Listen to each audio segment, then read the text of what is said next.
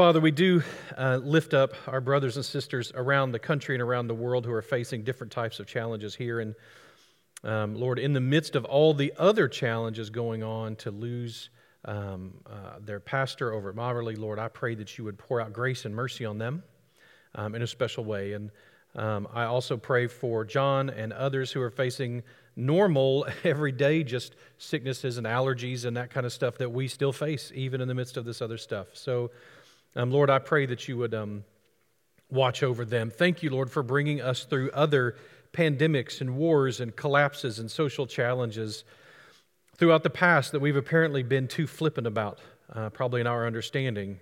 And uh, thank you for the opportunity to kind of know a little bit about what that's like. Thanks for the resiliency of parents and grandparents and hundreds of generations before us who were undaunted by these kind of things. Help us to be for that for the next generations of humans. Um, whatever our children and their children and their children face in the faith, um, Lord, we lift them up to you now, even long before, maybe long after we're gone when they face these things. We realize now that those in the past were probably praying for us. Um, your son certainly did in the garden. So we pray for the future generations of Christians who will face persecution, famines, plagues, exiles, war, poverty, and all the other things that the world system and sin require. We especially say thank you to and for those who you've inspired to be the professional responders, the caretakers, the medical professionals, and others directly in the path of danger. Lord, I pray that you would help gratitude to be on our lips when they're helping us and taking care of us and medicating us and intubating us and comforting us, and help us to prop up their arms as they oversee this battle in prayer. Lord, bring us back together when this is over. Uh, help us to celebrate our status as family with one another again. And for the rest, I pray that as millions are staring mortality in the eyes, many for the first time, they realize their need for you. Many of these people live next door to us. Um, they're in our neighborhoods. I pray that you would give us the faith and courage to reach out. Other gods won't do it. Other systems are going to fail them. Other wells are all dry. We need a God who reaches out to us and who offers us a way to safety from the consequences of our own rebellion, our rebellion against you. We who would rather reign in hell than serve in heaven, many of us may be rethinking that decision when both heaven and hell seem much closer today than they did last week. Father, help us to be intentional to reach out, not in our own name, but in the name of your Son, Jesus. This is our time. We're created in Christ Jesus for good works. Times just like this, let us walk in them. And as we do, may your rod and staff comfort us, and when it's over, bring us back to your still waters, back to the community we love so much and miss so much today. We ask this in your Son's name. Amen. So, um, wow, as we're continuing to do this, and even for the next few weeks, the challenge is here. Um, it's really pretty cool. Um, last week, I was tempted to throw up all the different kind of pictures that were on Facebook, but the truth is, if if you want to see this, last week there was people posting photos and pics of them uh, while they were worshiping together as a family in their living room and in their P Js and that kind of stuff, so make sure you go there and, and check that kind of stuff out. I did have a couple of pictures I wanted to reference. Um, one was, this doesn't happen on its own, and we have, here was our hospitality team last week, uh, out uh, just right out there under the, if anybody came by.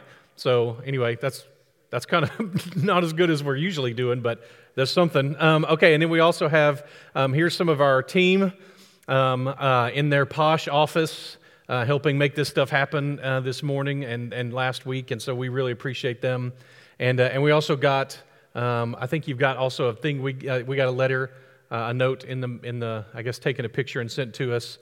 Um, and uh, this was this was very encouraging. John really appreciated that um, that this young lady liked the first and the third song last week. And so uh, we'll be coming back to those. And um, just, just I just love that this the, the the message that came through from the sermon last week was the encouragement, I will help the hurt.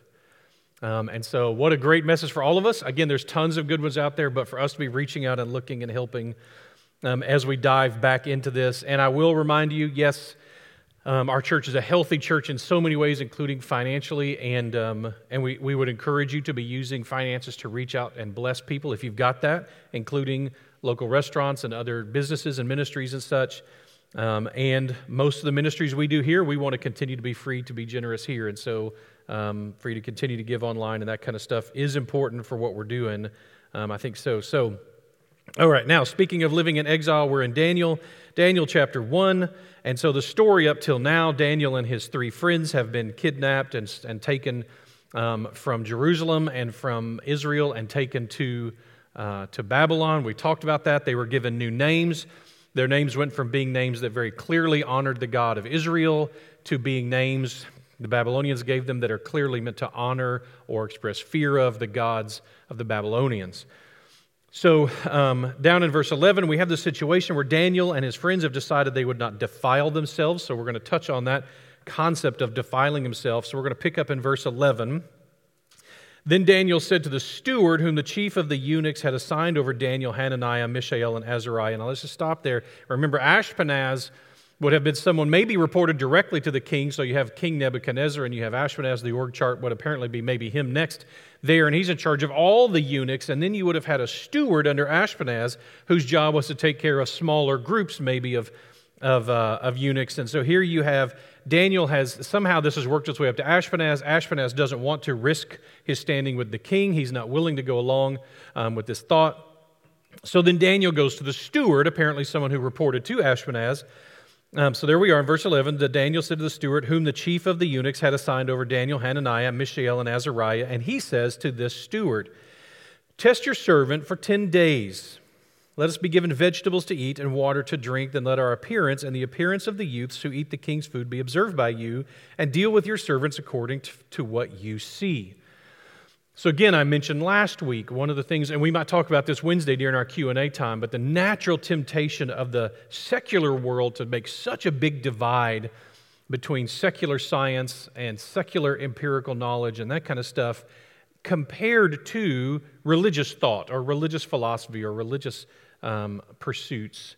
When the truth is, those are not in conflict with each other and should never be in conflict with each other. If if we make them, if if the if what we understand that has been revealed to us in Scripture seems to conflict with what has been revealed to us through scientific endeavor, then that means our understanding of at least one of them is wrong. Um, it may be both, but it's at least one of them, because the truth would never be in conflict with the truth, no matter how that's uncovered. And so, what we're seeing here is this beautiful picture of the fact that that Christian, the the Christian Judeo-Christian ethic. Um, lends itself very, very naturally. A rational God who created a rational universe lends itself very well to a good scientific test here. And that's what Daniel's doing. Um, so Daniel's going to have this essentially kind of a double-blind study. He's going to have a control group, and the control group doesn't know they're a control group. They're the ones eating the king's food, and then Daniel and his friends are going to eat something different. And and here, remember, so Daniel doesn't want to be defiled by this, we, the food of the king. We talked about last time that we don't know exactly what he meant by the word defiled. Um, it is important to remember that though Daniel thinks of himself by his name, uh, El, God, is my judge. And so it's a great reminder to us that no matter what circumstances we are in, in our marriages, with our kids, in our businesses, paying taxes, all that kind of stuff, that God is our judge. And that's a great reminder. Daniel's thinking along the terms of God is my judge, and no matter what the people of Babylon think, Daniel's thinking, well, I'm, God is going to be the one who judges me, and so I want to make the decision that pleases him. And he believes that not eating this food is going to please God. This also may be a little bit of a, a solidarity move on Daniel's part, a standing out with just he and his friends, um, Uh, while other people, while my people are languishing, I cannot flourish. The people back in Israel living under slavery, my friends here, it seems wrong to me to flourish and have this good food while they're suffering. Maybe that's what's going on here. Regardless, um, he calls this, he takes this time to take this test, and he experiences something um, that we call um, a being above reproach. At minimum, Daniel is avoiding the appearance of evil. Now, this is an idea that can be abused. Um, sometimes people will talk about avoiding the appearance of evil, and then the next thing you know, it's they're saying, I can't have friends who um, who they have something in their life that might be inappropriate because then someone might think I'm involved, et cetera. And you can really get out of hand with the idea. It comes from the King James Version of First Thessalonians five twenty-two. First Thessalonians five twenty-two says, abstain from every form of evil. In the old King James, it says of the very appearance of evil, all shapes of evil. Um, and so again, that can be abused, but it's still a good lesson to ask ourselves. Are we abstaining from even the appearance, from seeming evil, from things going on that appear to be evil or inappropriate?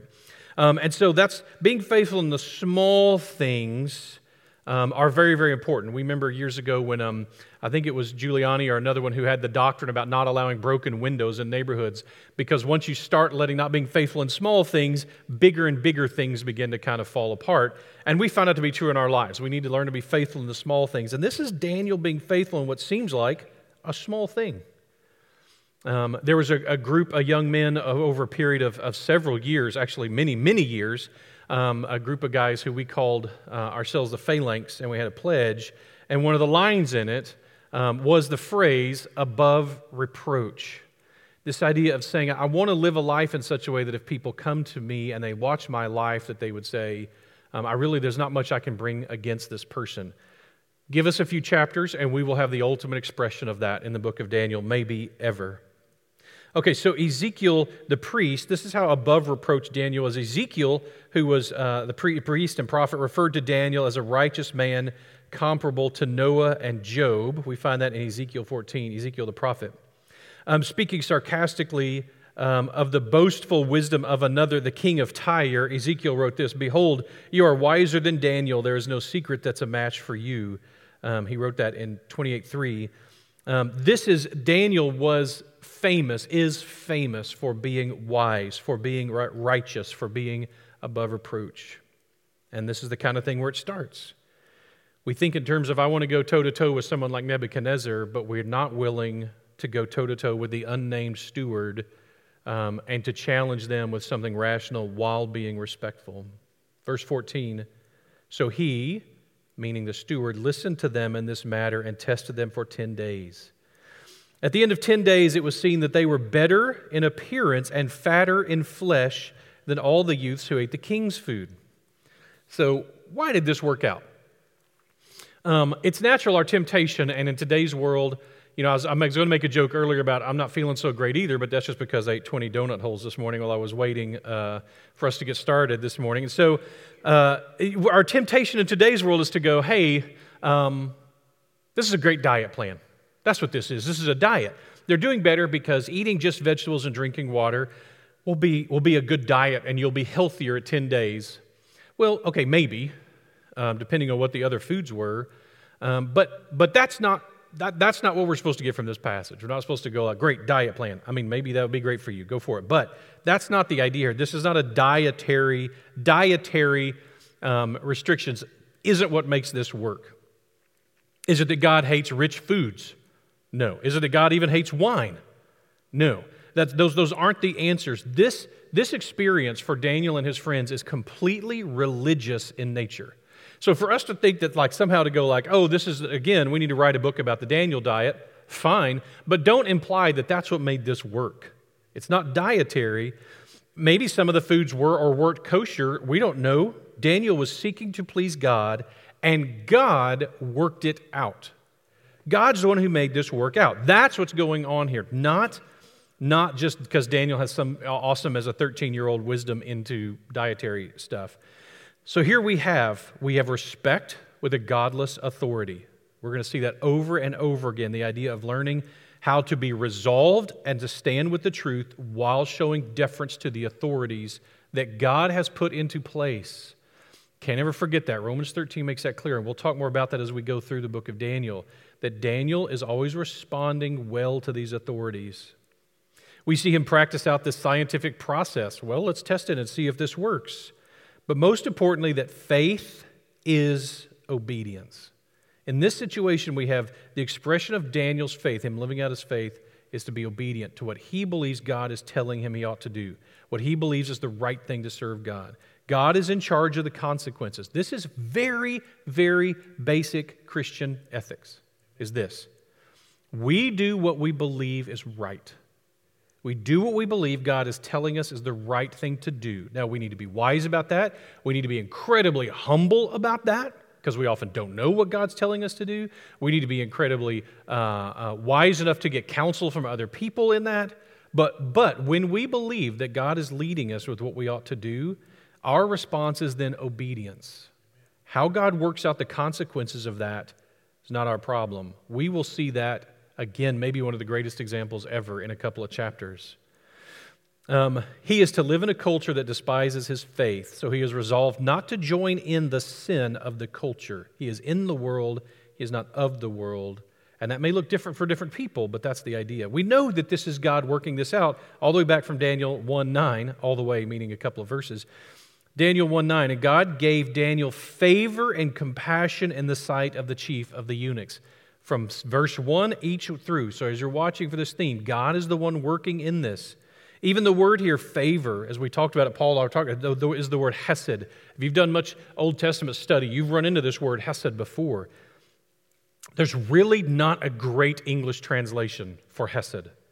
Um, loving kindness, mercy, forgiveness, loyalty, faithfulness. This, these are all different things that this word can mean. Maybe we could wrap our brain around the idea of opulent grace.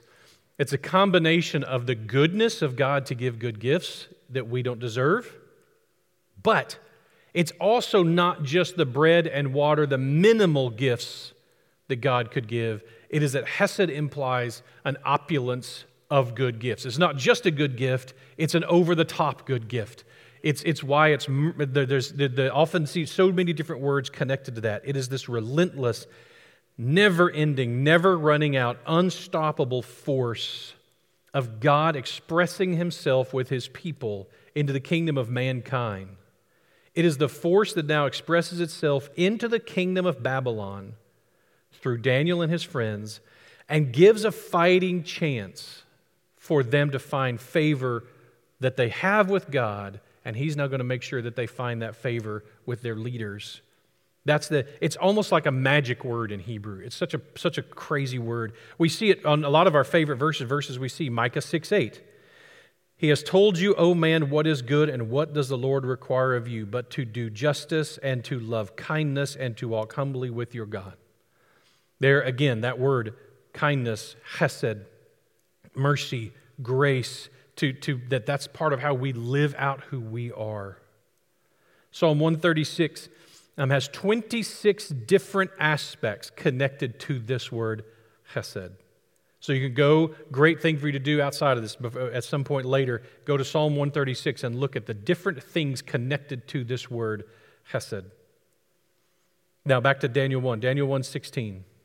So they come up with a plan, they communicate the plan well to um, the steward, the steward comes back in verse sixteen, so um, it works out. It says that they things went well for them. Uh, back in fifteen, at the end of ten days, they were better in appearance and fatter in flesh. Um, again, that shows you a cultural difference. We don't think of fatter in flesh as an improvement, but that's just because we have, uh, you know, several thousand calories worth of donuts in the foyer out there. So um, we're we're all about we have plenty. We, so they were healthier, they were better off. Everything was looking good there, and so. Here's what we have in verse sixteen. So the steward took away their food and the wine they were to drink and gave them vegetables. Now, here's what's wild. The they here is the youths who ate the king's food. So Daniel, they do this ten-day study. It works out well. They are healthier, and that was the fear. Remember, that was the fear. They don't want you looking not healthy, or Nebuchadnezzar uh, might get on to me. So because they're healthier and better off, the steward took away their, meaning the other young people, their food and wine they were to drink, and gave them vegetables. Now, I have to assume this is the beginning of the total collapse of the relationship between Daniel and all the other wise people in the kingdom, right? I mean, this would not have been this would not have been the way to win friends and influence people. The language here, now I don't know if it means this, but the language can imply that it literally means like took away, meaning like from in front of them.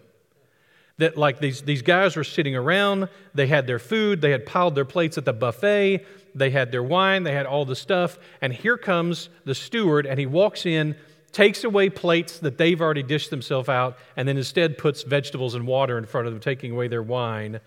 You could imagine this didn't probably didn't make a lot of friends for Daniel and his uh, three friends.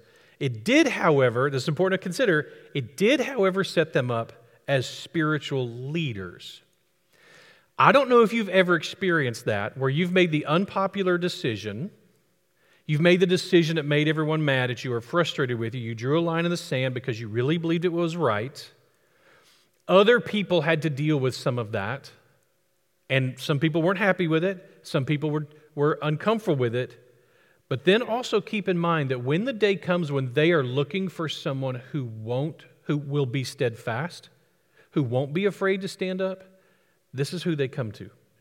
That's significant to me that they set themselves up as children to be spiritual leaders of all these others. Later when the crisis hits, we still have something to say when we don't bend. Now, was there some issue with the ones who did eat too? Um, a, more than one commentary referenced that maybe literally, you might have had all Hebrew children, four of them decide to not defile themselves. Maybe several others do defile themselves with the king's food, and they're less healthy than Daniel because they were eating that food in opposition or in rebellion against God. It was just part of God's discipline for them, is that they didn't obey, so now they're stuck being led by somebody else. Pretty wild. I don't know about that one, but some people think that. Verse seventeen, as for the four youths, Daniel and his three friends, Hananiah, Azariah, and Mishael, God gave them learning and skill in all literature and wisdom, and Daniel had understanding in all visions and dreams. Um, so, languages, skills, understanding, um, this is this is wild. That they are adva- had to have an advantage. We're going to hear in a minute, they're ten times better than all the others. Maybe even than all the others who are established in the kingdom. Um, the author is considered to be Daniel, by the way, even though it's third person. This, they're still understood to be Daniel. The boys are exceptional, and even among the exceptional, they are exceptional. That's, that's who these guys are. There's, these are people handpicked to be a part of this kingdom, to take this role, and yet they stand out even among those who stand out. And Daniel takes no credit. None. Um, this is, this is a big deal. Verse seventeen, as for these four youths, God gave them learning and skill. Now, I don't think we should misunderstand that as meaning that God kind of hooked them up to the matrix and immediately made them just know things. I don't think that's talked about here. I think Daniel and his friends worked hard. I think they studied. I think they applied themselves. I think they faced all types of challenges with this. That being said, notice Daniel takes no credit. In the end, it is God who is gifting them with this, and Daniel knows it. I think there's something really important about this. So we have a few different places in the in Jesus' teachings. We have these parables, parables of talents. Now, talents, um, which is actually where we get the word talent, by the way. It actually just meant a, a monetary value. And so we we now know, like we use the word talent because of how it was used in um, the King James Bible, the way the word talent was used. This monetary thing that God gives it to these people, and then they go and they either use it well or they don't. And and this picture is so interesting. The reason I think it's important for us when we ask ourselves, why does God gift us? Um, why does God make some of us athletic? Why does God make some of us, um, give us the opportunity to develop businesses or have wealth? Or, or why does God give us the opportunities that He has given us? Why does God even just make us Americans? Like, what, what is that about for us as Christians? It's always important to remember that God doesn't, if, if you're beautiful, God didn't make you beautiful so that you could admire your beauty. Um, there's some purpose, there's some value in that that God has in His kingdom that, that you get to you get to experience and practice because you have this gift.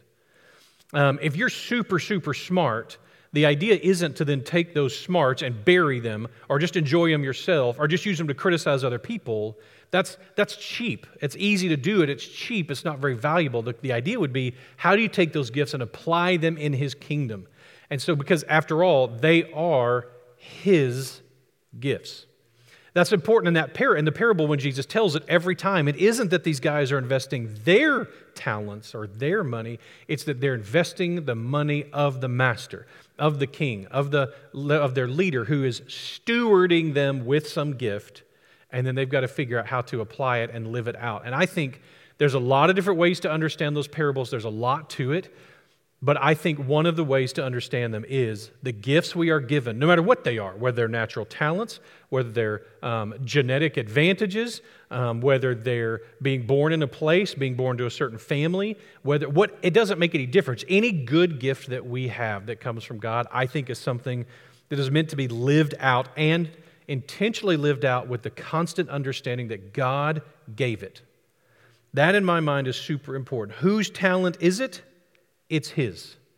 So we're we're now have the opportunity, the, the thing for Christians as we face something like we're facing now with the with the virus is to be, we get to ask ourselves, okay, what now do we have to share? And how do we share it? We can serve in, in ways that now stand out. We get to do this in our neighborhoods. And again, don't don't be looking for the dare to be great opportunity. Um, you know, the, the one of the cable news channels probably isn't going to call you because you checked in with the the people in your neighborhood who need help. They don't do that kind of stuff. That's that's not interesting to them. That's good news, and that doesn't sell apparently, so they don't care about that. That's not who you work for, though. You be faithful in the small things, like Daniel was talking, like Daniel's practicing and showing us. You be faithful in these small things. Us be faithful with these little things that we can do, checking on one another, checking on neighbors, that kind of stuff, and then. Maybe if it fulfills God's plan, then we may go toe-to-toe with Nebuchadnezzar someday. Um, but that's not how that plays out. To be to be faithful with the little things God has given us. Man, that's, that is where it is at in the book of Daniel. So, verse eighteen. At the end of the time, when the king had commanded that they should be brought in, the chief of the eunuchs brought them in before Nebuchadnezzar. And the king spoke with them, and among all of them none was found like Daniel, Hananiah, Mishael, and Azariah. Therefore, they stood before the king. And in every matter of wisdom and understanding about which the king inquired of them, he found them ten times better than all the magicians and enchanters that were in all his kingdom. Again, this isn't because they're so awesome. It's because God has made them awesome for this. Daniel and his three friends would point back every time to that. That's the, that's the strategy, that they're always going to be going back to that idea. But let's, let's, so let's look at this. At the end of this time, this probably means at the end of the three years of training that we already learned about. So we're fast-forwarding to the end of the three years of training, and then next week when we dive into chapter two, we're probably going to be going back a little bit, back to during those three years, different opinions on that, but very likely. So at the end of it, they have they get to have their, um, I guess, their their thesis defense. They get called before the king Nebuchadnezzar himself, and they're all seated out there in front of him somehow, and he's throwing questions at them and asking them questions and demanding in, insights from them and understanding from them. And at the end of this test that they have, these four stand out, Daniel, Hananiah, Mishael, and Azariah. Therefore, they stood before the king. This phrase... One, they managed to stand before the king and be successful at it. But some people picture this as saying, essentially, this means that these three, these four, kind of like had their desk in the throne room. That that's where they were seated. That's where they they were his immediate counselors. They were the ones he went to first. They were the ones who had spent hours in the throne room with the king himself. Talk about your your influencers. I mean, these are some of the go-to. I remember years ago, it struck me as interesting years ago, Um, when George W. Bush was president, and he would go run every day, and he ran three miles every day, and he was fast. He ran three seven-minute miles every day for the first few years of his presidency. And the only person on his staff, I mean, think back to his staff, yeah, the only person on his staff who could keep up with him was Condoleezza Rice. And so everyone would complain about the fact that Condi got twenty-one minutes with the president that other people didn't get. And they would complain, and of course, allegedly, Bush would just say, like, well, I mean, keep up, right? And so and, and and so she was the only one on his staff who could keep up with him. Yeah, you're thinking now back on like Donald Rumsfeld and others being like, yeah, no, they're not gonna. So, um, but but it was it was intriguing to me. It reminds me of this. That's I think the idea here is these boys were able to keep up with Nebuchadnezzar, who was probably a brilliant man, and so they were able to keep up with him. So he kept them around, and they got extra influence with him. Um, that's that's the picture I think that's going on here. Um, he's dealing with decision-making overload. Um, these are advisors to help. The others aren't in the same league. Is it because the others were frauds? Is it because the others were dependent on demonic power, which can be impressive in a pagan kingdom? But here you have four who are dependent on Yahweh himself, and that power certainly is the, the great power. Here's what we would assume. Um, many, by the way, this is going to show up in the next chapter. Many, if not most, of these advisors would have been among Nebuchadnezzar's father's advisors. These would probably have been the magicians and the sorcerers and the others um, who, who would have been um, advisors of Dad, probably older men, and now here you have this young king, and we We kind of know from history how that tends to play out, is that these older advisors always try to hold back this young king, and, and they want to be the ones in charge now, and, and they're going to kind of keep keep him in place. So we're going to get to see throughout this throughout the story of Daniel, Nebuchadnezzar have a few um, little showdowns with his own advisors. Here now he has four young new advisors who he can pull in, who he can trust because they, they didn't work for Dad. They don't, they don't have any um, uh, connections, political connections to other people in the kingdom. Um, this young military leader, he gets the opportunity to have these four two or ten times better than everybody else. And I'm guessing that means the others didn't like that very much, especially if they're the ones who didn't get to have, they started having to have vegetables and water.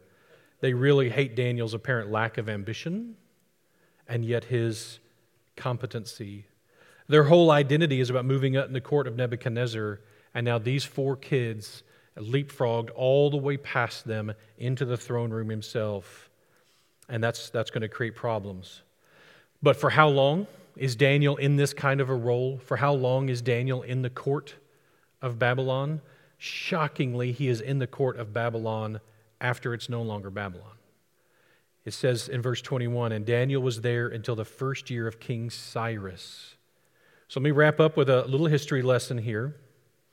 Um, the Sumerians were a culture that lived, that existed three thousand years before Christ. They developed a written language called cuneiform. That was in many ways where culture, modern culture, began. After fifteen hundred years of brutal Assyrian rule, various groups fought back. We talked about this week one. Um, they destroyed Nineveh, the capital of Assyria. A new king took over and founded the Neo-Babylonian Empire. Soon after that, Nebuchadnezzar the Second, who is kind of one of the stars of our book here, took over the former Assyrian Empire and exerted control. He was, I think we have a, a graph that shows some of this. And again, the dates aren't perfect on this. Even at this level of history, we still are plus or minus a little. But you have Nebuchadnezzar. Um, he's going to have been from about six oh five B.C. to five sixty-two B.C. So remember, it works backwards. It's counting towards zero. Amel Marduk, Um, or Amel Marduk is the next in line, and he served from five fifty-nine to five fifty-six. Then there's another one who I don't think is on the, oh, Lab, Labashi Marduk. Um, he serves for a little bit of time, uh, like one year, a few months. Nabonidus serves five fifty-six to five thirty-nine, and Belshazzar, you're going to get a little more of this when we come back to it. Belshazzar, who we're going to hear about, um, he served from five fifty to five thirty-nine. Belshazzar and Nabonidus overlapped, um, and we'll talk a little bit about that when we get there, but they overlapped, which is actually fascinating that they overlapped. Um, the Babylonian kingdom falls while under the leadership of Nabonidus and Belshazzar, and Cyrus, um, who is the leader of the Medo-Persians, takes over. He takes over in five fifty-nine and serves till five uh, serves. five thirty-nine is when he con- he's he's the head of the Persian Empire. Until from five fifty-nine, he takes, in five thirty-nine, he takes the Babylonian Empire as well. Um, it's fascinating how that happened. We will talk about that in a few chapters, how exactly how this played out. But here's what's wild. How above reproach was Daniel? Daniel was so above reproach. Daniel was so gifted by God and so faithful with his gifts that when you have not an election where you have a turnover of presidents, but in a war, you have one nation conquer the other nation, utterly destroy the other nation. What would you suspect typically happens there to the advisors of the defeated nation? Most of them are going to get wiped out. Of course they are. In America, they fire them. They don't. We don't behead them. We fire them. But can you imagine if you had someone like a Condoleezza Rice or someone, well, imagine if they served in three or four different administrations of different political backgrounds, what that would say about that person. They're, they're such an asset that no one's willing to get rid of them. And it seems that Cyrus is even, Cyrus brings, allows Darius, who we'll talk about Darius, allows his general Darius to keep um, Daniel. And some people believe that at some point Daniel was shifted from Babylon all the way back to to the Persian Empire to actually be an advisor for Cyrus. He was so brilliant and so gifted that they shifted him over to work under Cyrus himself. This is, this is a, an amazing picture of the idea of a man who serves God so faithfully that different pagan leaders, the ones of any wisdom at all, can see the value in it, can see the value in keeping him around. Again, as we're talking about living in a culture that is less and less friendly to our faith, um, how do we manage to stand by our faith while also having an impact in the culture? That's part of why we're studying Daniel, is to see such an amazing picture. And one of them is by being above reproach, is having integrity. We will talk about integrity in more detail coming up uh, in the next few weeks. But man, what a what a powerful picture Daniel is giving us, that, that we tell the truth, um, we speak the truth, we live the truth in such a way that, that people can see that. So, um, probably plenty for us to work through and to wrestle with from this chapter already. Um, I want to pray, and then um, John, you're going to be coming back up, and John's going to make his way back up, and uh, and we can sing together. Our assumption is that God's Word is speaking to us. Again, remember, um, we are here, we are united together because this building um, is only is only sacred because of the handful of believers who are here. We're, there are more than two or three of us gathered together in the name of Jesus Christ, and He is here with us. His Spirit unites all of us in our homes, on our back porches, wherever you are right now, um, uh, engaging with this.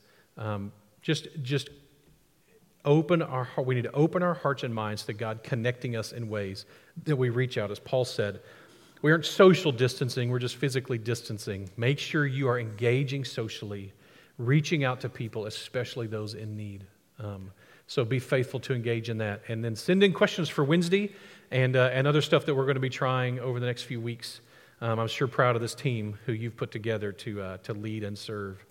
Um, so be continue to pray for them. So let me pray and ask the Spirit to lead you um, during this time when we uh, we invite you to listen to what God's speaking through His Word. Father, once again, I want to thank you. I know that there are plenty of people um in uh, in fire stations and in police cars and, and at hospitals and other places, Lord, that are working this morning and serving, um, not just here but all around. Lord, I, I pray that as believers, and we'll be reaching out to those around us in new ways, maybe in ways we hadn't. Lord, I know there are plenty who are afraid, and that as we take natural, healthy, normal precautions, Um, that in the midst of that, planning is, is totally appropriate.